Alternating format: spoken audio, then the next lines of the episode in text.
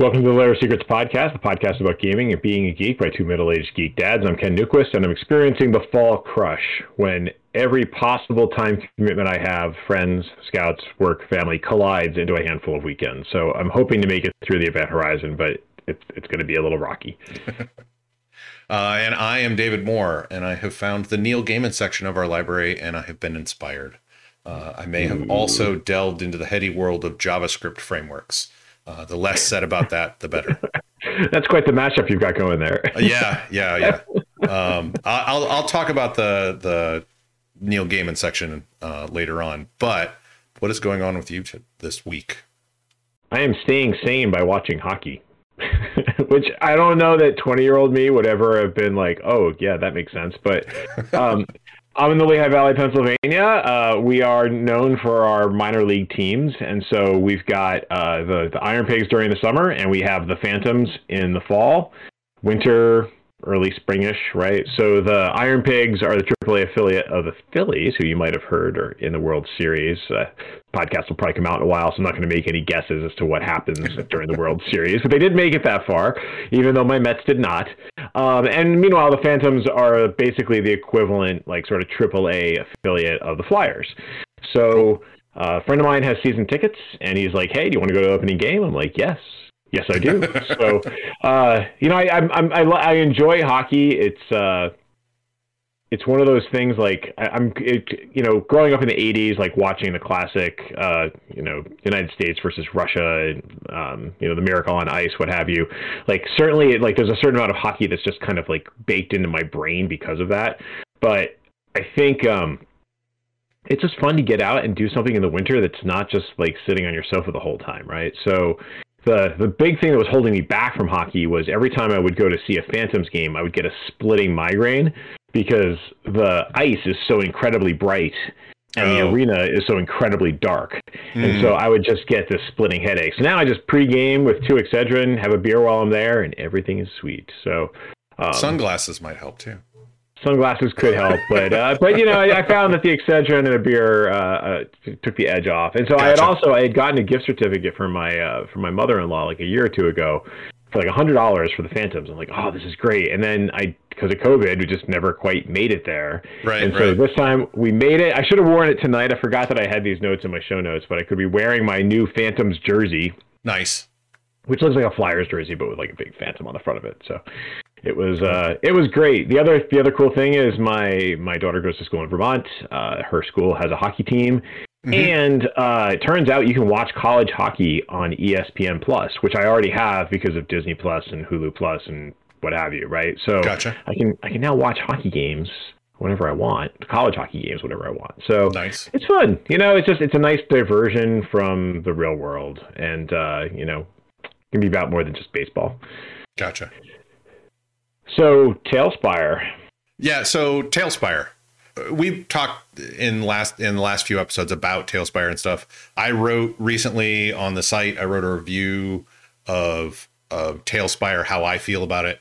Check that out at Layer of Secrets. I'm also in the process of writing uh, what will hopefully become a video on how to get started GMing in Talespire uh, and like how to think of As a virtual tabletop. You know, so it's not like Roll Twenty where you have Fog of War, you know, or other things like that. You can hide things from the players by default. It's almost like you're playing with miniatures and terrain on the table.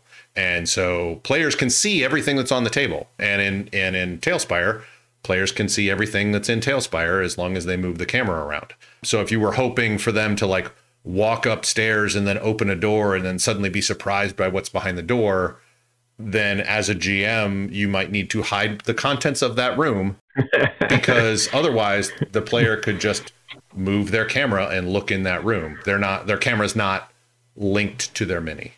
Um, gotcha. And so I wanted to talk about more stuff about that in uh, like starting off GMing and and is Talespire the right virtual tabletop for you? I think it is for us. We're gonna definitely give it its paces when we do our cyberpunk game, which would probably be early next year. Yeah, I think it, I think so. It, it, it, was cool playing with it in our playtest for our, our, cyberpunk like combat playtest. It was fun, and, and, and it is just like a real. It's like you're standing at a con, or you're just standing in your game room, and you can just like look around and and kind of just move your viewpoint to see whatever you wanted to see. Yep. And um, and that was cool. It was also cool how characters would pop out of line of sight, right? Um, yeah, that is the one. That is the one thing that they have done. Like if your mini that is assigned to you cannot see because of other obstructions an, an enemy mini, it will that will disappear. Right. The actual terrain that your character can't see um, will not disappear to your player. Right. right. Yeah. So it's a little, you know, yeah. I think it's going to be a, a, great video. It's good things to think about. It's a different mindset, right? Especially if you're used to like Fog of War and Roll Twenty, and it's a more locked down. Yeah, like to showing like Owlbear things. Rodeo doesn't have a Fog of War like a like a default Fog of War based on the mini, but you can hide certain areas with a a manual fog and there's basically an analog of that in Talespire, uh, where you can hide a huge section of the map if you need to, and then just turn it back on. Before we leave virtuality, however, um, you wanted to talk about your virtual game room. Yeah, so I finally pulled the trigger. I think we've talked about this on and off for a couple of years, but I finally got the NVIDIA GeForce now. Oh, um, cool, cool. Which honestly sounds like a cartoon we would have watched as kids. Yeah, right? yeah. You know, Battle of the Planet sort of thing, right? Um, gotcha, so man. it's uh, yeah. yeah, yeah, yeah. So uh, I I had tried it a couple times before, and I have Half Life Two, which I can't run on my Mac anymore because um, the, the wrong chipset and 64 bit and all that good stuff. Mm-hmm. Um, so I powered it up, fired off Half Life Two, which is not exactly the most taxing video game for a modern computer. It is um, not but it proved that my, my Steam library could be connected to my NVIDIA GeForce Now account, and everything was there. So um, my second game, and the reason why I got it was Cyberpunk 2077, because nice. I don't have a computer that is capable of running this, nor do I have a console that is capable of running this, because it didn't come out for the Mac. But I think it's going to work. Like so far, I haven't actually here's the thing. I booted it up on my computer and I started going into character creation and playing around with it. And I realized, you know what? I'm really going to need a keyboard and a mouse. Because you can do it with, uh, like, I play with with controller, but I think at the very beginning I might have. Um. No, actually, I use both. I use both. I started. I think my first playthrough I used keyboard and mouse. My second playthrough I used controller and my second 0.5 game where I'm trying to go through like the last half of it to get the secret, right. secret ending, uh, I'm playing on the Steam Deck. So that's also controller. So right, right. So it's just it's weird. I don't know. I was just sitting there. I had it booted up, and I'm like, yeah, I think I need to focus. I think I just need to do this on my computer on my big monitor, and I'm just going to power it up and like actually use a mouse. And I haven't used a mouse to play a video game in I don't know how many years. it would probably do really well in the in the combat sections, of which there can be a lot. But I also did find that the now I played mostly on Netrunner, which allows for slowed time. Ah, um, gotcha. Which which the controller was fine for. So yes, I can see that. So I'm looking forward to it. Uh, I don't know when I will have the time because of the aforementioned time crunch. Um, but you know, maybe maybe when we get into it's a, so the, for those of you who aren't familiar, NVIDIA GeForce Now is basically it's an online streaming service. It didn't actually define my terms, right?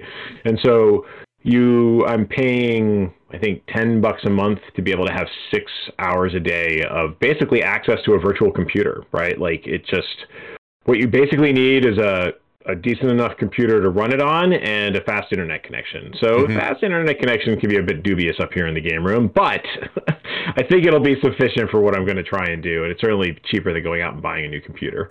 And at that subscription level, you get a pretty decent graphics card attached yeah. to that virtual computer.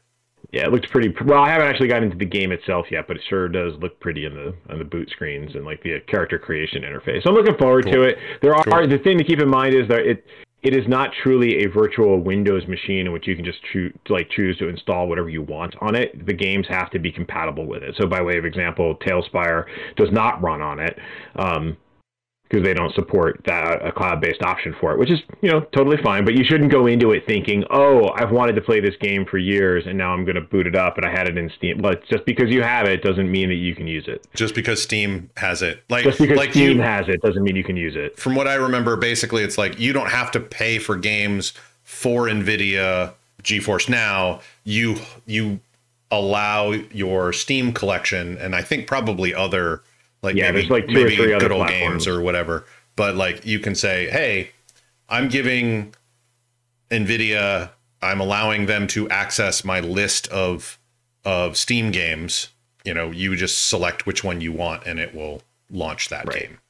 Right. It's just not all of them can be launched. So Yeah. if you're thinking about trying it out, I would recommend that you just you make sure that it will actually run on uh, NVIDIA GeForce before you actually you know, like pull the trigger on it. But it's not like it's a huge expense, right? It's like Well, 10 there is the month. there is the free tier, which allows you for There one hour a day on a reasonable graphics card.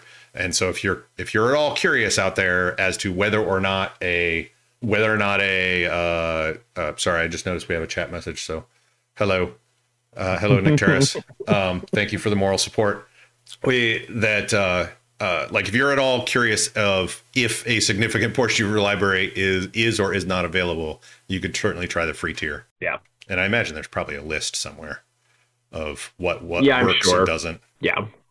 So anyway, it's cool. I can not I'm looking forward to this experiment. It may be overly ambitious of me to think that I could get in six hours of gaming a day, but uh, I'm going to try. Six hours is a lot. six, Six hours is a lot. for uh, our age in Yeah. terms of My our. son would have no problems with six hours Yeah. a day, but Yeah. you know, But we have a few more requirements to our to our time. this is this is all too true. So talking about requirements on your time, Yeah, yeah. Um, I'm gonna try and do NaNoWriMo again this year.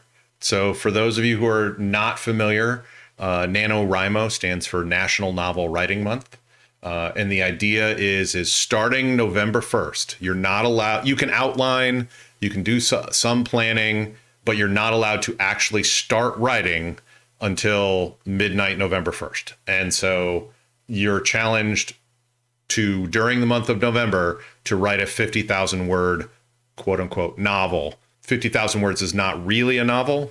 Uh, it's more like 100,000 words is a novel, but that's not the goal of NaNoWriMo. You're not supposed to get published off the stuff you do in NaNoWriMo. In fact, the stuff in fact most of the advice is this is a challenge to like see that to tell yourself you can do this. You can find the Right. time to write. You can write 50,000 words in a month. You don't have to write that fast all the time because that is a lot. Uh, Right. And you know, yeah, and so uh, but it's to prove to yourself that you can do it. And so after NaNoWriMo, the idea is you keep writing.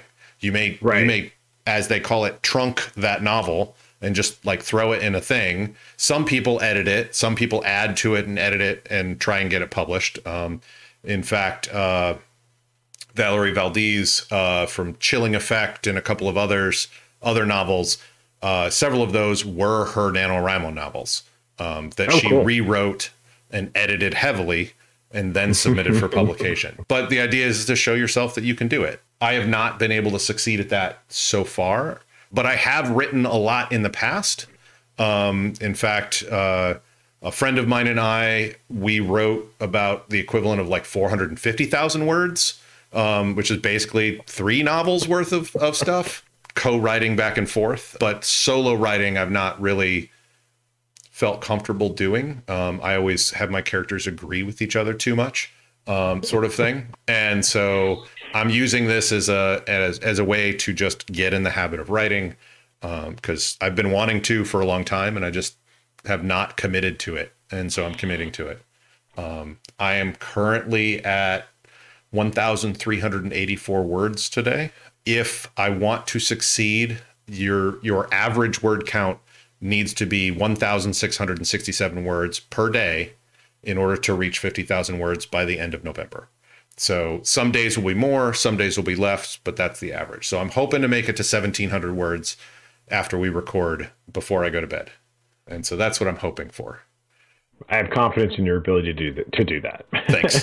Thanks. it is a, it is a fun challenge. I did it in 2007, I think. It was a long time ago. It's been around Wait. for a while. Yeah. So, and it's hard. I mean, writing, and I write a lot, but like not, and I don't write now nearly as much as I used to. But you know, it's still every day pounding out like effectively seven, 1700 words. Yeah. It's a challenge. So good luck. It is. Thanks. Yeah. Did you? Um, 2007 was probably about the same time that I, I think you participated at least one year in Hono to Grow Bimo. Do you remember that? I participated in uh, Nano Monkeys. so Hono to Grow Bimo is a much smaller version, but it came out about the same time as No Shave November. Okay. And so Hono to Grow Bimo is how not to grow a beard month. And so Well, yes, I can totally do that. so the idea was on October 31st, um, you shave everything off and then you don't shave the entire month of November. And then you take a picture every day and you do a little blog post on the Hono to Grow Bimo site, which I don't think exists anymore. No, I don't think it does. And so we you go through and and being much younger back then and never having grown a full beard at the time, it would and I was not the only one this would happen to. It would it would grow in little patches, you know, there'd be spaces, wouldn't grow very much. About a week or two into it, it would get super itchy. Oh yeah, and yeah. and yeah, it was it was, eh, but it was fun. It, you know, the the the humorousness on it was uh, on the blog post was really fun, and so, uh, but yeah, so saying 2007 and having it be the same month because it was the same month as NaNoWriMo. I think, it, I think I did because I think I terrified my son because he was really little. like he was a baby, and I shaved off my goatee, and he had never seen me without my goatee. Gotcha. And I went, he, my, he he came home from my mother-in-law's with my wife and she went to hand him to me and he was like what, what? the hell is this and i posted some photos on twitter That's and people my are dad. like what the hell i've had a goatee since i was like 26 yeah right so yeah. I, but this is all i can do i can't do the beard Yep. so, i think the only you know. person who really could do the beard was uh, uh, our friend smar Mm. He was he always participated in it, and there was a donation thing where we'd compete right. for donations and stuff. Right. And like my job at one point was like, yeah, we'll donate to this because it was it was uh, we started the donations uh, to donate to a cancer society. The one year I almost won one year because my company submitted like four hundred dollars, um, but then uh, Smar went around to his friends at the hospital that he worked at and like got like 600 or something like that. It like like blew me out of the water by several hundred dollars. then there was one year uh, that this might have been prior to there was like voting. Mm-hmm. This might have been prior to the the monetary winning, but our friend uh, Natalie uh, Fuzzy Slug, uh, she won one year because she totally did not grow a beard. I think that was a little Excellent. cheating, but excellent. We allowed excellent. it. yes, yes. okay, so we've been talking. Uh, we've we've been Ken and I have been talking about getting the cyberpunk game off the ground, and we wanted to talk a little bit more about like what is between the two of us, but uh, what is for all of you, what is cyberpunk? You know, like, and what are our inspirations for this game going to be? Yeah, so I, I, did the old hey, let me look up the definition because I have to say, like in some ways, like cyberpunk's just in my DNA. I grew up with it, and so came out you know late, when you see it mid actually early to mid 80s is when it first right so like that Neuroman- definition started Right. So William Gibson writes Neuromancer in 1984, or it, it's released in 1984, right? Mm-hmm. So that's really kind of, I mean, there was cyberpunkish stuff, obviously, that came before that that inspired him and inspired, like, but that's when the wave really took off. That's when we really started seeing cyberpunk, right? And I was in, see, uh, sixth grade. so I don't think, I mean, I think I probably read it in high school. I don't honestly remember when I read Neuromancer for the first time, but there was all of this stuff that started percolating up as you know, especially certainly Blade Runner. I think I may have actually read do uh, uh, Philip K. Dick's do Android's Dream of Electric Sheep before Blade Runner. But in any case, uh, what the heck? Before I read uh, Neuromancer, but in any case, what is it? So uh, Oxford Languages via Google says uh, it's a genre of science fiction set in a lawless subculture of an oppressive society dominated by computer technology. That's the easy one.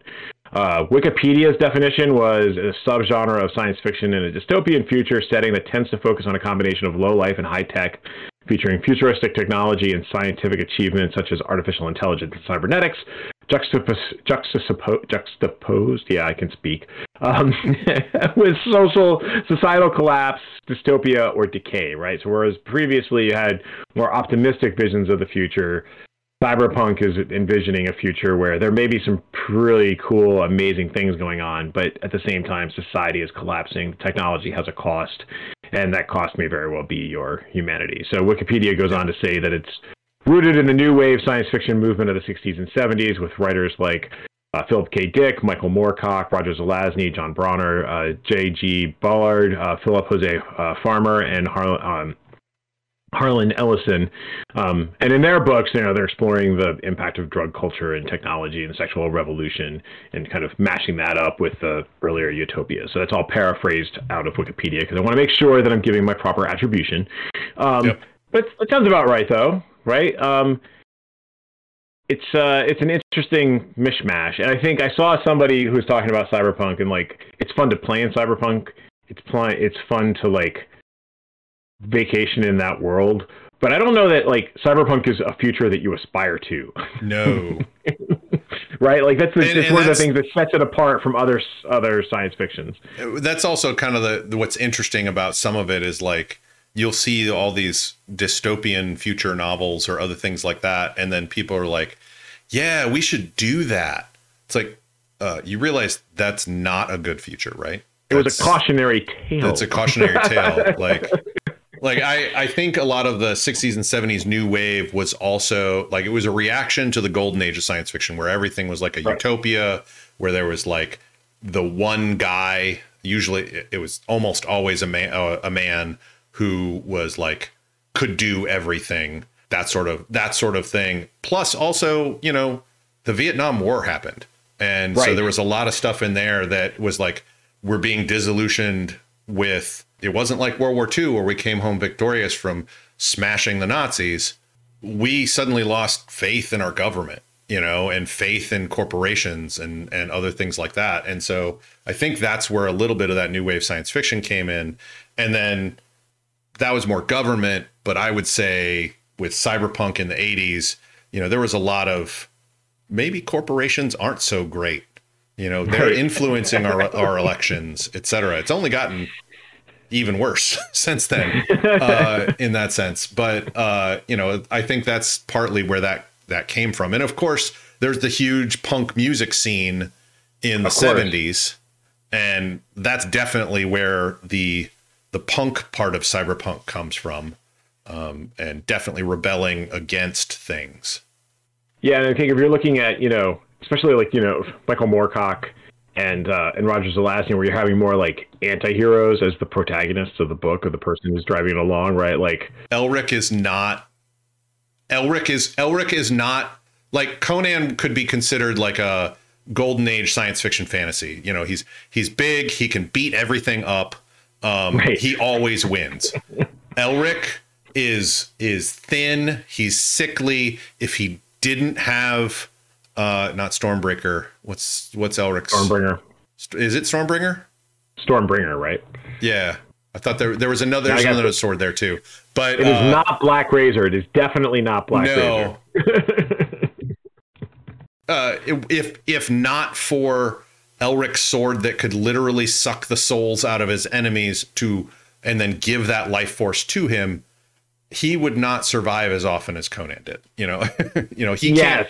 He yes he himself cannot rely on him his own self and his own body and magics to get by. He has to rely on other tools. Um, right. And so that yeah, that's definitely more along the lines of not everything's perfect, you know. And he's definitely not. He's cool, but he's definitely not necessarily the hero. Right. Right. And and Philip K. Dick, I think you know trippy stuff like just have yeah fun with words and just like his It, it is truly a trip. And I have to say, when I read Do Androids Dream of Electric Sheep, I was very confused because I saw Blade Runner. Then I Yeah. read the short story and I'm like, I'm I'm confused. I, how did they get Blade Runner from Do Androids Dream of Electric Sheep? How did how did they get Blade Runner from? I believe the word is kipple comes from Do Androids Dream of Electric Sheep, and and there is portions of it in there. You know, people have are leaving like the the part where people are leaving Earth and Earth is kind of decrepit is Right. definitely there, but I don't think replicants ever show up in Do Androids Dream of Electric Sheep, but it's been a long time since I wrote it. It's been a very read it. long Since I time. wrote I think it. I read Yeah, it. no, I thought you wrote it. did not write it. You're such a fan that you rewrote it I line by it. line yourself, Yes, right? I read yes. it in like seventh grade. I read it much been- af- much later than seventh grade. So it's been a while. So, talking about our own personal inspirations for cyberpunk, which you know these are things that I can see wanting to draw on in a in a campaign. Um, so, Neuromancer, I'm actually rereading it right now, and it's it's truly fantastic. Um, I enjoyed it the first two times I read it, but I think I'm enjoying it more now because I'm paying more attention to the tropes and the and the phrasing and just I think I'm just more cognizant of just how good of a book it is. Cool. um, you know, Gibson's just he's he's a good writer, and um, I, I it's been long enough since I last read it that I've forgotten some of the details of the book. But basically, it's your archetypal cyberpunk novel, right? Like you've got a down and out um, protagonist living on the edge, probably like a month or two away from dying from a drug overdose. Uh, he got burned out on a bad net run, so his his nervous system is completely fried. He can't jack into the matrix anymore. Um, and yes, he's jacking into the matrix. It's a physical connection. There's no wireless, right? Um, and the the other thing that's cool is kind of it's there's a foreword by Wi- William Gibson that talks about how Neuromancer did not anticipate cell phones, right? And so how, Mhm. how ubiquitous cell phones would be. Um, but it's funny, like things come back around again. Like I'm, I have these wired earphones that I'm using right now, right? Right. Because he talks about banks of of, of uh, payphones in the book, and the thing I, I noticed when reading it is, it it's been so long that in some way there was a point where the, the future seemed to have arrived, and now we're past it. And there's some things in the book where it's like, well, you purposely take steps back, right? Like Polaroid film, right? There was a time where we were going completely digital, and everybody's like, I just love digital and I don't want to touch film at all, right? And now Right. there's a renaissance where we have Polaroid film because people like that idea. People are bringing slides back. They're bringing like actual like uh, black and white film back, right? And so you can see like those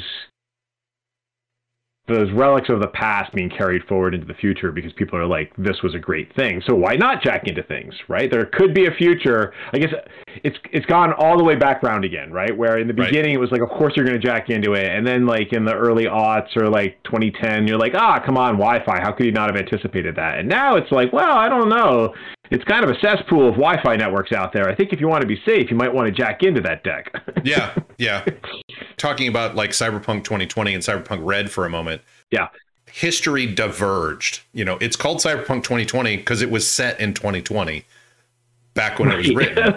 right. obviously we're past 2020 now and uh, things are very different but like it diverged i think in the late 70s or 80s is Yes. when similar to like how the fallout franchise diverged in like the 50s and 60s from what we have to what they have. You know uh cyberpunk red did and and 2020 did the same thing. The cyberpunk franchise uh game franchise did the same thing.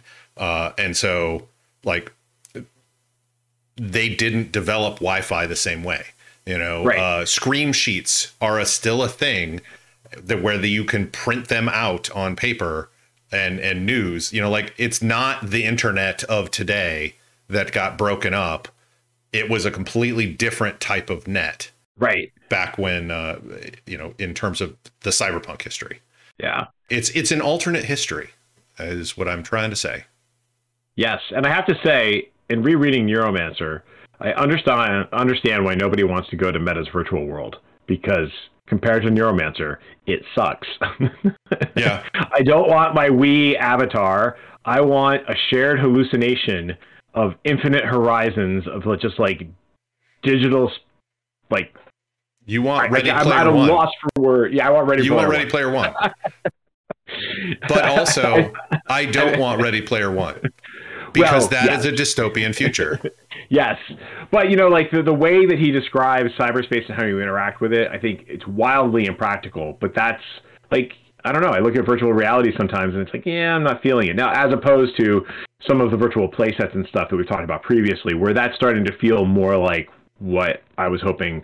Like, man, cyberpunk, like, and cyber in general, it always pissed me off when like it. There's a connection between your mind and the net, right? It's not Right. just like, oh, we're in cyberspace.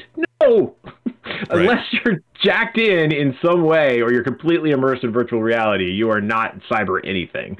Um, if I may rant slightly. I would love, like, if we we're talk, slight tangent on Talespire there.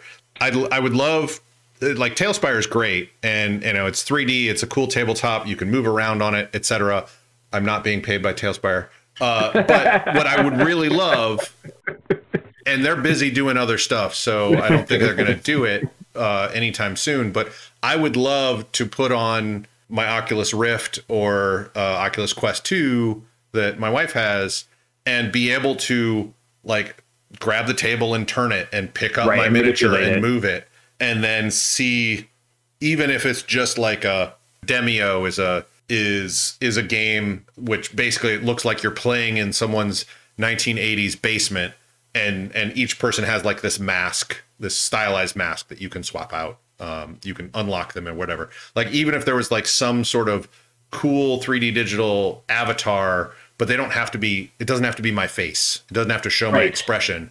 But Right. like being able to see people around the table in that fashion and then talk to them on voice chat i think that would be the next step up cool that would get us closer to a cool cyber sort of thing but we're still nowhere near it yeah. and I will Yeah. say, I think it was just this year, maybe late last year, that I was reading an article about a company that had developed a cyber eye effectively for blind people.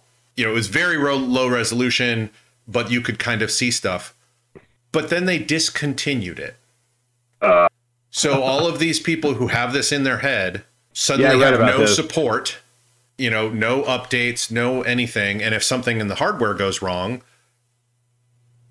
whatever. Like the company's still there. They're just like, this isn't profitable for us. We're gonna pivot into something else. The idea of having someone put a port in the back of my neck that that may or may not be supported in a year Ah, come terrifies me. I used to, you know, like as as a as an early twenties person, like getting into cyberpunk, I thought that would be awesome.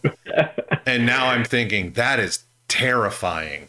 Look how long USBs lasted. Come on. Yeah, which USB? well, you know, we got US. Well, but they've evolved. There's adapters. I have all USB these A. USB B, USB C. USB You Mini, Micro. Just have a ponytail of these adapters coming out of the back of your head. Yeah, you just have a connect with the line of dongles. You know. Right. Just keep adding a dongle. It's all What good. happens if it's a lightning cable? what if what if it's a proprietary port that you can only use, you know, Arasaka tech on? Yeah, well, that is our dystopian future right there for cyberpunk, right? So Exactly. other inspiration. Um, uh, so I haven't read it. You did. Um, Mike Pondsmith. Uh, this is apparently one of his inspirations for cyberpunk, the role-playing game, um, which is Hardwired by Walter John uh, Williams. Is it John Williams or Jan Williams? I think it's John. Okay. My my father-in-law spelled his name John that way. I have a friend Jan who spells his name this Spells way his too. name So anyway, way. Okay. we All right. we diverge. but in any Walter case, J. Williams. Walter, there you go. Um, you know, I, I did read that. I think I read Mona Lisa. I think the order that I read things in a, in the cyberpunk genre, I was already, I believe, playing Shadowrun at the time, and I was like, I would like to read fiction about this, other than the fiction around Shadow Shadowrun. Uh, I think I read Mona Lisa Overdrive first, and then uh, and then later on, I sometime later on, I picked up Hardwired. You know, shortly after, within a year or so, and it is. Uh, I can. There are definitely direct inspirations for Cyberpunk 2020 from that book, like hover tanks, uh, orbital people in people in orbit dropping rocks on the Earth, all sorts of other stuff. Like you know, of course, you know, cyberware, etc. But like all sorts of other stuff like that. There's an AI in it etc. And it, I can I can see the direct line from Hardwired to that. Like in terms of like I had I remember pieces of it. I don't know if I still have the book. It was decent. It was a decent book. I think, you know, like uh going down our list, I like I don't remember much of Mona Lisa Overdrive or Neuromancer. I remember a heck of a lot about Snow Crash. Yes, which is I think Snow Crash is probably my all-time favorite cyberpunk book. It was it's probably my favorite Neal Stephenson book behind uh, Cryptonomicon's a close second, but um, well maybe a third because because uh, the Diamond Age is also quite good. Yes. Um, but Snow Crash is great because it, it kind of came at near the end of the cyberpunk movement, more like um, it was almost 90s, a satire right? of the cyberpunk movement as well and it was a lot of there was a decent amount unlike some of unlike many of neal stephenson's books that after it it was pretty humorous. It was. And it you know and it also ended on a pretty decent note like like they solve the mystery and there is a mystery in there ish uh and you know they solve the big the big puzzle thing and people live happily ever after which is not normally part of the cyberpunk trope. But I think the humor, right. actually, I know the humor in it is one of the reasons why I remember it so well. You know, when you have, and in fact, John Scalzi at one point uses um, the main character. The main character is, is H I R O, pronounced hero. hero protagonist is the actual main character's name. Okay. and one of the other characters is YT, which stands for yours truly or at least that's what she says. And and he uh hero at the beginning of the novel is a deliverator and he's driving this super you know this souped up car and super fast and he's he's you know taking turns really fast and stuff like that. And you find out the deliverator is a pizza delivery driver and he's trying to get to, to deliver a pizza within 30 minutes or less because if he doesn't, then the family that has ordered the pizza gets a free trip to Hawaii. You know, and and he almost misses the the delivery window, sort of thing. And uh, and so that's like the opening of that book, and it's like it hooked me. But that's like that's like on the Animaniacs almost set uh, side of cyberpunk. It's on the the kind of it, it gets more serious later, but like it's a good book, but I almost don't consider it cyberpunk. It's got a lot of the trappings, but it's not well, think, really like punk. yeah, I think it, it, loses some of the punk. I think, but you know, it's got it has your corporate enclaves. It's got your like I loved the three ring binders, right? I guess it was also kind of where I was in my career, right? Like I could really relate to hero protagonist and what he was he was going through. I loved like the idea of it um, one of the main concepts or the main story in the mystery is basically this virus that's infecting people's minds and, and destroying them, which is the actual snow crash, right? So that you basically like people's minds are shutting down and um, the origin of said technology, which is actually uh, exceedingly old and predates all other technologies. Uh, it, it kind of goes to the root of language. Um, it was a cool concept. Like those are the parts that I, I really enjoyed. But yeah, so he has mm-hmm. fun with it. Um, there's certainly a lot of cyberpunk tropes, but to your point, like I don't know, I, I, enjoyed it as a capstone to all of the cyberpunk reading that I had done. But yeah, I get what you're saying. the the Diamond Age, I would say, is uh, a lot more on the cyberpunk and the dark side of things. Oh yes, not as much humor. It's it's interesting. Like I kind of wonder how much he knew about like the movie industry in that one because they have at one point the Diamond Age has a really long alternate title. It's like I think a young lady's illustrated primer or something. Yes. Um, but basically, this little girl has this physical book, but it's also a piece of technology. And when she opens the book, she gets connected to this set of virtual actors, basically, and they have implants in their face to track their facial movements. And then the more implants they have, the more precise that facial movement is. Which, if you know anything about how they track facial movements for special effects nowadays, they put lots of little dots on your face Right. and aim cameras at it.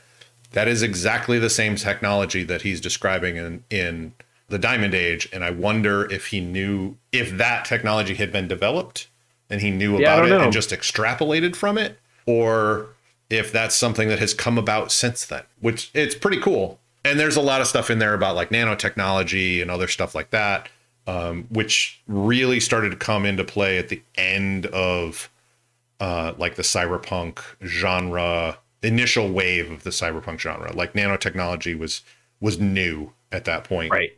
in Right. the real world being talked about Right. and he has he has fun with uh, cultures. There's a neo-Victorian movement that's happening in, in the book, and so I think it's it is a, it is much more of a darker, more dystopian future, and there's a lot more of like societal clashes between cultures and, and like class ranks is is much more of a themes of that particular book, whereas Snow Crash is just you know. Yeah. And actually if, if i recall at, at one point there are people being used as computing power. Yes, yes. so Um, so another book I've read it. I don't know if you've read it, Altered Carbon by Richard Morgan. Um, I think it was actually a series of books. I just read the first one. Um, i've watched the think netflix series and then the animated series uh, as well which is really really good I have not seen the animated one. I only saw the. I started. I started watching it, and I was. I think I had a really bad cold or the flu or something like that, and it was just so trippy that I just couldn't. Because I was so sick while I was watching it, that it is pretty trippy as well at the very beginning as well so yeah But this this gives you this this book this series gives you uh, resleeving, which starts getting us into transhumanism, right? The idea that you can take your essential personality and resleeve it into a new body, and then drive that body using um, using that sleeve. Uh, Mhm. So you know if you're if you're into your transhuman horror of uh, Eclipse phase, that's where we're starting to veer into that area. But it has a lot of other cyberpunk tropes too. and Um, eclipse phase for those of you out there that's another tabletop role-playing game out there Indeed. and which is pretty cool. Uh, I haven't I haven't played it. The whole transhumanism and, and things like that is is pretty cool. And transhumanism, I'm pretty sure, kind of came out of the cyberpunk mu- movement, but also some of the some of the sci-fi uh, ideas of we live so far away from things and faster than light travel really isn't possible. How would Right. we get to another planet in another solar system and survive? And so there's like some ideas of like cryosleep, but there's also ideas of, you know, like digitizing your brain and storing it in a giant computer and then just building you another body when you get there. Yeah, and I think you know certainly I think it's it starts veering back on a more optimistic trend depending on which transhuman books you're reading, right? But Right. the idea that we're going to be able to change our species in ways to remedy shortcomings, give us enhancements to allow us to say live on Mars, right? Mars has, you know, love to visit, not great place to live. No, Reduced gravity, no. you know but if you genetically engineer a species subspecies of human that can handle that and can handle the bone loss and what have you it's a way of handling it right like they've talked it actually came up in the the new foundation series that was on apple right like genetically engineering spacers who all they do is live in space right Yep. um that's that's their role and they provide that niche and we see it in um There's a short story out there where uh, a guy gets um, adjusted so that he can live on one of the Jovian moons yeah under the water, and I think that actually got turned into.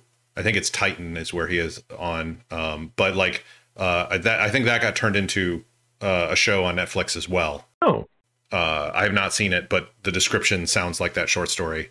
And then uh, Lois McMaster Bujold, before she wrote the Miles Vorkosigan saga, wrote a book called Falling Free, which was about what they call the quaddies, which are genetically engineered people who live in space, but instead of two legs, they have two more arms and two more hands because Right. you don't need Yes.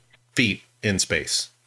right And so part of the same shared universe as the Miles Vorkosigan saga. But again, that's tra- more transhumanism, not Right. so cyberpunk.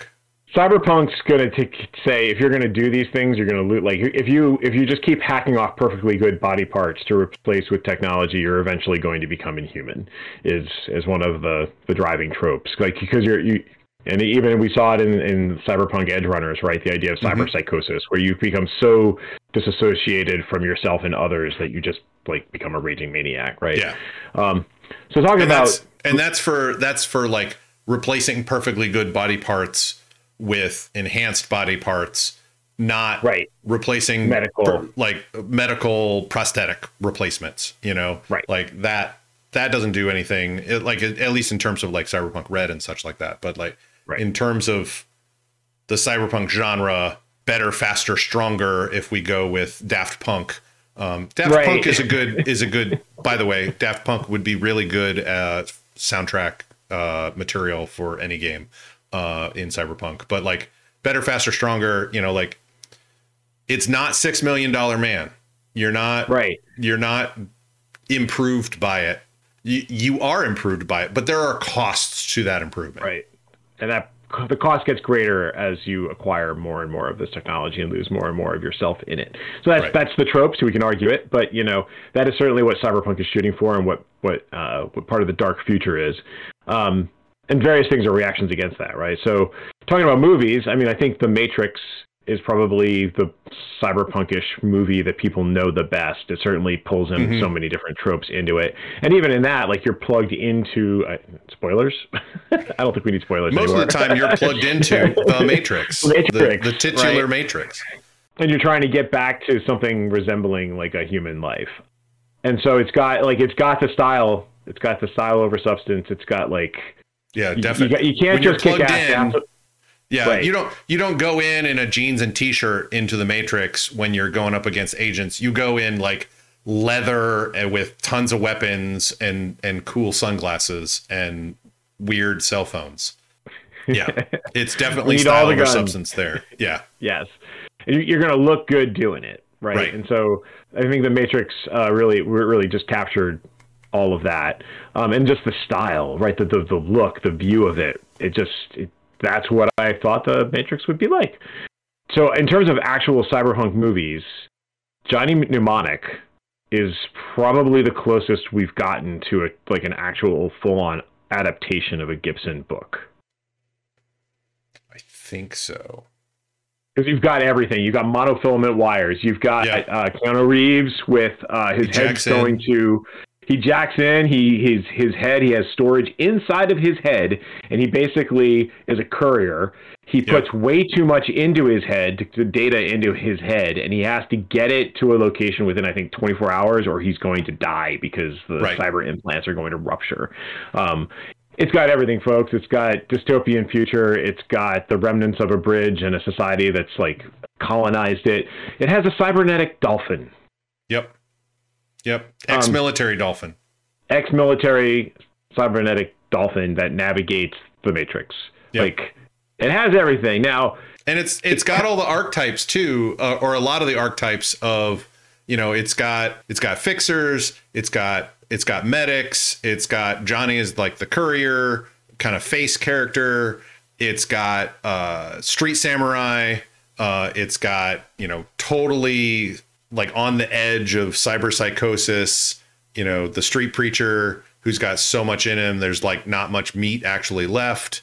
And it's all against corporate, you know, corporations and Yakuza. Yes. I love the movie. I will also freely admit it is quite campy. you know, like but I I really love the movie itself. You know, it's got Keanu Keanu Reeves as as Johnny, and it's got Ice T, and uh, I can't remember her name right now. She was also in Starship Troopers, and it's got oh shoot, what is his name? Um, the guy who plays Spider, uh, which is the medic, Henry Rollins. Henry Rollins, yeah. I mean, it's got Dolph a decent. Lund- oh, and it's got Dolph, Dolph Lundgren as Dolph the Lundgren. street preacher. Yeah. Yes. it's got a it's got a good cast, but also it shows its age because it was yes. early, early CGI. Yes, it, and it's only it's only a few years before the Matrix. It came out in 1995, but it's yeah, The Matrix has But- aged significantly better. The Matrix had a better budget and Yes. a few more years of CGI stuff. Uh, the Matrix is definitely the better of the movies, but Johnny Mnemonic is a guilty pleasure I will continually pull out and watch. So and if you're looking for like cyberpunk inspiration, it is. Yeah. You should watch it. it is definitely a Cyberpunk 2020, Cyberpunk Red, or Shadowrun like game as a movie. right. I think um, so. Max Headroom. Uh, I throw this out there. I think. Oh, definitely. Yeah. I mean, just like the whole like 20 million channels and nothing on, and uh, railing against the like fighting against the corporations, digitized human being living in your television. Yeah. Transfer didn't go quite right. Right. Right. Like it's. It, and it's And, just it's and and the News Corp the feel. the News Yeah. Corp being not delivering the news, but also wanting the money from Blipverts advertising sort of thing, you know, and, and like like the the effectively independent reporter who's trying to blow the lid off of the whole story. You know, it it that is definitely I would yeah, I hadn't thought about that, but yeah, Max Headroom is definitely cyberpunk. So there there is a whole like uh, subgenre or side genre of of cyberpunk that I just don't know enough about to be able to speak to it. But Akira, I think, is the first anime that I ever watched. Totally blew me away, and it's got like Neo Tokyo, so it has a lot of the tropes of cyberpunk, even if it's like more along the genetic mutation side of things, right? But like Mhm. it's got fast bikes, it's got like it just it drips that aesthetic. But you know, I haven't watched Ghost in the Shell. I was just going to say Bubblegum Crisis. Like these are things that I think I need to go back and watch now as I'm doing kind of like my research for uh, the Cyberpunk game. Um, but you've watched Bubblegum Crisis, correct? I have watched Bubblegum Crisis probably enough for both of us.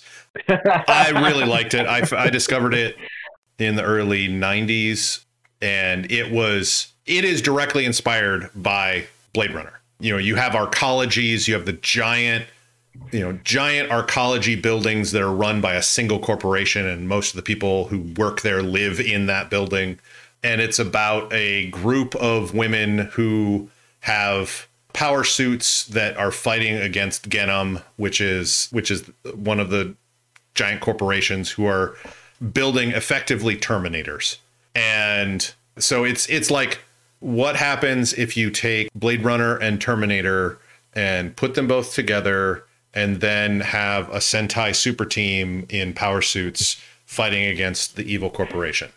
I don't understand how I didn't watch this, so clearly I need to go back. Um, Yeah. Now Kira is is um, by the inspired by the manga of the same name, but like it's uh it's more you know it's set in Neo Tokyo. One of the characters starts to develop like basically gets exposed to mutation and starts um, developing telekinetic and mutated abilities and like just becomes increasingly powerful and everybody's just trying to deal with it. There's a lot of screaming Mhm.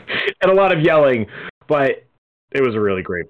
Yeah, in in college, uh, my friends and I, uh, we had uh, a tagline for Tira, uh, Akira, which is "He dies, she dies, everybody dies." right. That's actually fairly true for what I would consider core cyberpunk. Is live fast, die hard. You know, better to burn out than to fade away. If you want to pull in a Highlander quote there, right. but like you know it's it is all about you know uh, as we said earlier style over substance but also it's not the characters in those things are not there to have a happy ending per Right. se. You know they're they're a lot of times it's they're fighting against things. Sometimes they win sometimes they don't. Most of the time they don't survive the end of the story right. you know like johnny mnemonic the sh- the the movie ends on an upbeat note but i don't know that the book did and it's been a long time since i i don't i don't know that i ever read the book but yeah like like akira does not end on a good note no, no. and I, and neuromancer you know is like he it may end on an up note that you know he gets what he wants but he's still like it's i don't like he starts off you know and his he's already you know burned out and Right. he doesn't really get a whole lot better from there. But he still has to. He's still compelled to keep fighting. Right. Right. Cyberpunk Edge Runners nails Oh yeah. nails the fe- nails that feeling of that genre perfectly, in my opinion. Yes, it is a Greek it, Greek. It is a geek tragedy. Tragedy. It's all going to end badly, Yeah. right? Like it's you can see it's all coming. It all makes complete. Like you've said, it makes all it makes complete sense within the context of the characters. It looks Yeah. great. Um, You see, pe- So, will- you see characters making bad decisions that you know are bad decisions, but you also can tell that those characters would make those bad decisions. And so I think, you know, as we start to segue into talking about the campaign, which will be next episode, right? Like, that's a thing to talk about with the group as we're figuring out what people are comfortable with. Mm-hmm. Setting up a campaign where people have the ability to to fail big, right? Like that you can have that kind of arc for your character, or it's it's just okay for those sorts of things to happen, right? Right. Like, yeah, you know, because because it, goes to how much you're going to ramp up episode over episode, and and in the anime, you know, in the series Edge Runners, right? Like that's what's happening. Like every episode, they're amping it up. He's getting more power, and by the end of the season, he is David is just like you barely recognizable, right? Like there's Right. that's still his kind of core, but like he's just like a rampaging monster. Yeah. And, and I think Um, that's one area where I'd like to discuss tweaking how Cyberpunk Red handles things like combat and stuff. Like in combat, it is totally easy for you to die like that if you get into, you know, if if if things go really badly, they can go really really badly. But I also like the idea of okay, that role means you're going to die but let's you know like if if you the player think yeah fine that's cool you know like maybe they do get shot in the head and they just drop but Right. maybe also it's more like you know one of the scene in edge runners where one of the one of the edge runners has already died but the other edge runner is basically staying there and has this final last stand like in my mind in the game that character already dice rolls wise died but we're going to describe this super cool Right. scene Right. for how that character goes out in a blaze of glory Right. So I think, um, you know, we mentioned Ready Player One. I know people have a lot of opinions about uh, Ready Player One. It is a guilty pleasure of mine because of the sheer nostalgia. But the thing I like about Ready Player One that is a thing that you know, if you're thinking about the, the far future, and there have been a couple of novels that touch on this that were better than this one. Uh, uh, Vernor Vinge did a great book that we'll have to come back to at some point, where he has a whole idea of computer archaeology, where you're going back and digging through the the operating systems of yesteryear to learn about cultures, right?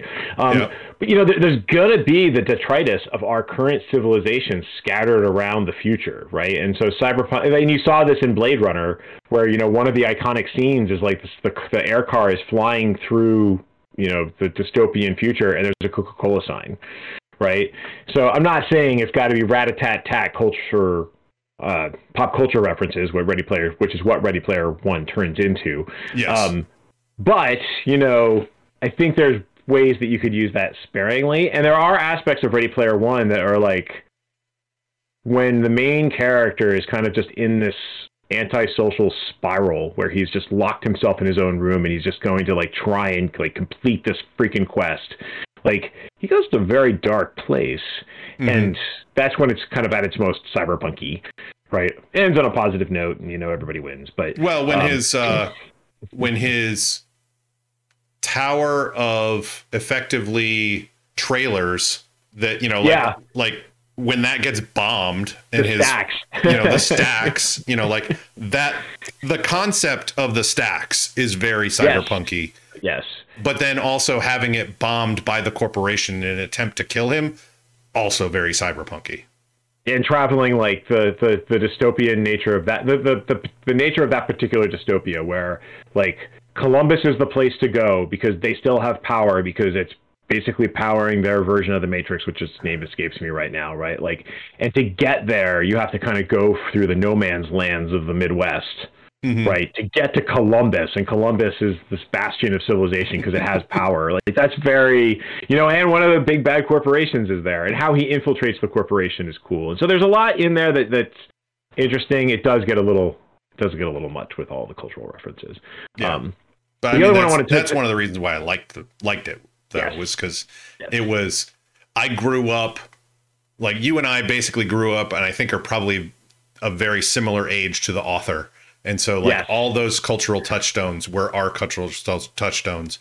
And because of that, I liked the book a lot. yes, and I understand why people don't. Yeah. Yeah. for yeah. the same thing, right? For the same reason why I, for the same exact reasons, it's ridiculous, right? But Yeah. I get it. I own it. Um, the other ones, I think, you know, so we this might be starting to get into cyberpunk adjacent, but uh, Tron and Tron Legacy. So I think Tron itself is a Disney movie, right? But man, the, like talk about an aesthetic, right? Like so, Mhm. 1982, I think, uh, some cutting edge computer uh, generation for the time, computer generated graphics for the time. Yeah. First, How- the first one, first movie I think that had a lot of CGI. Yeah, true CGI. Yeah. Um, and just the aesthetic, like how it looked. Like once you got into the computer, and this is how it was visualized, and because they, they couldn't just render it all in CGI, they had to use different visual effects to accomplish that, and it just looks super cool. It does. It the- does. And and it's it's about one person who is fighting against the evil corporation. You know, For the users, for the users. fights for the users. Yeah. but I like the idea of enslaved programs running around the net. Like it was, it was cool. When I was writing programs when I was in tw- it was twelve, that's what you know. That's what I envisioned that I was writing. I was writing a tank so that my program, when it pre- pressed play on the cassette, the tank was rolling through the uh, through the canyons, the digital canyons. And and Tron Legacy Cool. revisits it. It's much slicker, um, but has its own aesthetic. It has Daft Punk doing the soundtrack. Um, I think if you're just writing cyberpunk stuff, if you're doing your notes, it's a great soundtrack to listen to. It is. Um, and I felt like it was a worthy sequel to it. Like you know, it had its down points to it, but I think I think I it was more it. of an evolution of cyberpunk. Like yes, like past the wave of cyberpunk and into in some ways more transhumanism because you know like the the isos are brand new and they're trying to stop the new thing um, because they're afraid of it right. And I think even even um, seeing um, CLU and Mhm. Jeff Bridges' digital self and like the uncanny valley of so Jeff Bridges is the main character from like the original uh, Tron movie. He's recreated digitally inside of um, the what, what the heck did they call it? The net, the computer, right? yeah And so we see old him, um, who looks like the Big Lebowski, and then you see like the digital version of him, and it looks a little off. But you know what? It's okay that it looks a little off because he's a simulation of his younger self, right? right yep yep So some other cyberpunk adjacent stuff. Dredd, Judge Dredd. judge dredd um, i would say it fits more into like the post-apocalyptic and like m- almost mad max sort of side of things but there's definitely a side of there's definitely the feel or aesthetic of cyberpunk you know it's it's mega city one is a giant city and it's super crowded and crime is rampant you know and so i could totally see a game a cyberpunk game set in mega city 1 i would say if you really want to nail the feel nail the feel of it the judge dredd movie with karl urban in it Yes. when he plays Dredd, that is right there one of the mega apartment buildings in uh, like Cyberpunk 2077. Like the your character V lives in a giant apartment building. Visually, I think that would fit right there. You know, like you could have the entire Judge Dredd, that entire Judge Dredd movie set in V's apartment. right. and so the other one I would call out, RoboCop, original RoboCop. I didn't really like the remake. Um, maybe in RoboCop 2. Like certainly have the cybernetics. Yep. Um, but the dystopia of Detroit. The dystopia of, of Detroit, or is it New Old Detroit, or is it just Old Detroit? I think well, it's old Detroit, and they're tearing it down to build, you know, the new. I Yeah. don't remember what they call it. It's been a while since I watched RoboCop. Yeah. Um, Well, and I remember But, you know- RoboCop 2, they were trying to evict a bunch of people so that they could basically gentrify the area. right. And yeah, yeah, I would say RoboCop and RoboCop 2 would would still fit. And you know, Ed 209 is a lot like uh, Adam Smasher and stuff like that. Like like having drones or having and actually in Cyberpunk 2077 there are effectively things that are Ed 209s walking around on like Arasaka facilities and stuff like that. Yeah, I would say I would say that you could fit RoboCop into a cyberpunk era. So I think um, talking our current touch points, uh, certainly we, we've beaten Cyberpunk Edgerunners to death, but it's good. You should watch it. if you're looking for inspiration, mm-hmm. it is definitely worth watching. Um, I put Love, Death, and Robots on here. I think there's a number of short. I've, I've really enjoyed. I guess we're on the third season of Love, Death, yes. and Robots, which is a couple of different animation styles, often anime, but not solely anime. Runs on Netflix. Um, the first season, I think, had the most episodes. Subsequent seasons have had like I think ten episodes each. Um, but definitely, some of those have touched on the themes of cyberpunk, either dystopian futures, hybrid hardware, you know, yeah. all that kind of good stuff. The three robots series that are in in each season, not truly cyberpunk, but has the same snark and right. and like disdain for society or what was society uh, and humanity. Uh, I think that would fit with cyberpunk. There's a bunch of other stuff in there that does not fit with cyberpunk, but there's I would say it also kind of fits. Like there's a whole era of science fiction around that that that not only is good, but uh, I think you could pull, you could mine for science for cyberpunk games. Yeah. Um, then uh, William Gibson actually has a new series out. Uh, was based on his book, The Peripheral. It's currently out on Amazon. Uh, not quite cyberpunk in terms of like cyberpunk as we know it. I didn't read The Peripheral, so I'm actually enjoying seeing where this is going. It's more like you're interacting with humans in an alternative timeline. This all shows up in the first episodes. This okay. spoilers. Um, I honestly don't understand what's happening right yet because I've only watched like the first two episodes and they're like kind of teasing things along. But um, there are some interesting things with uh, time and people's places in it. Okay. Um, and how different time streams, I guess, uh, interact with one another. So there's a okay. lot going on there, but uh, there's certainly it's manifesting as like virtual reality. Um, people, the, the main characters think they're in a virtual reality to start with, and so there's certainly I think mm. going to be some tropes carrying over from. I think that's where I thought it was like proto cyberpunk, like pre Neuromancer, but it, from what you're saying, having actually watched it, it may not. Yeah, be. no, not at all. No, no. This is much more about there is something going on further down the timeline, and the time of that timeline is interacting with a near future timeline that is still okay. ahead of where we're at, and it's going to be interesting to see where it all goes. okay, not time travel it, per se. I will bump it up on my list. It's more uh, more multiverse. It sounds like, and where, yeah, maybe where time travel, where time flows differently in different multiverses, sort of. Thing. And you can have different, like the, you have splinters, and those splinters become basically a fragment off of the main timeline. Gotcha. And so when you're interacting with the past, you're actually interacting with a splinter. I think. Gotcha. Again, like this is just based on like the first episode. yep. Yep. Good stuff. I think you. I think folks, folks will enjoy it. I am curious. So I've heard Black Mirror referenced um, as a cyberpunk adjacent. Um, you could near future often involves horror involving technology. I've never watched it. I have never watched um, it either. Because my headspace was never quite right for it. Yeah. but I'm, you know, what I'm curious about, and I was gonna, uh, I think before this episode drops, I want to ask people out on Twitter about it. I am curious for people who didn't grow up with Cyberpunk, didn't grow up with Shadowrun. What was your inspiration? Like, where did you come into it? Was it The Matrix? Was it your dad making you watch The Matrix, like, or your right. mom making you watch The Matrix, right? Like, was it the new RoboCop movie? Like, how did you come, or was it you know Cyberpunk 2077, right? Like, what got you into Cyberpunk as a game?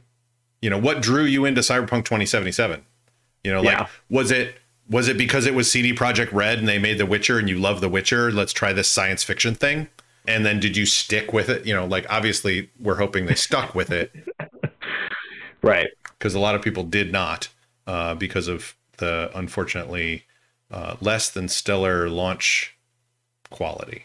It seems to have ended seems to have found its it landed on like nailed the landing eventually but it was yeah. like and there's a huge there's a huge resurgence of it because probably because edgerunners came out like a, a week or so ago, it was I think it was the most played game on Steam like Oh, like wow. the most concurrent players of a game on Steam at, for a while. And so yeah, it's definitely uh, it's definitely come back from its initial initial poor launch. Yep. So that's where we're at. I think uh, when it comes next up, we're going to be talking about like what we're looking to do uh, for the campaign. I think we're our our intention is uh, sometime in the new year, 2023, uh, we'll be running another thing like we did with Scum and Villainy. Probably six episodes. That sounds about right. Maybe eight. You know, maybe a little less. We'll see how it goes. Mhm. I'm planning on running it. I Uh, am we did have reading the book. we did have some requests for uh, watching character creation or at least you know talk or talk about episode zero sort of thing depending upon how quiet things are during that you know like i think it could be really cool.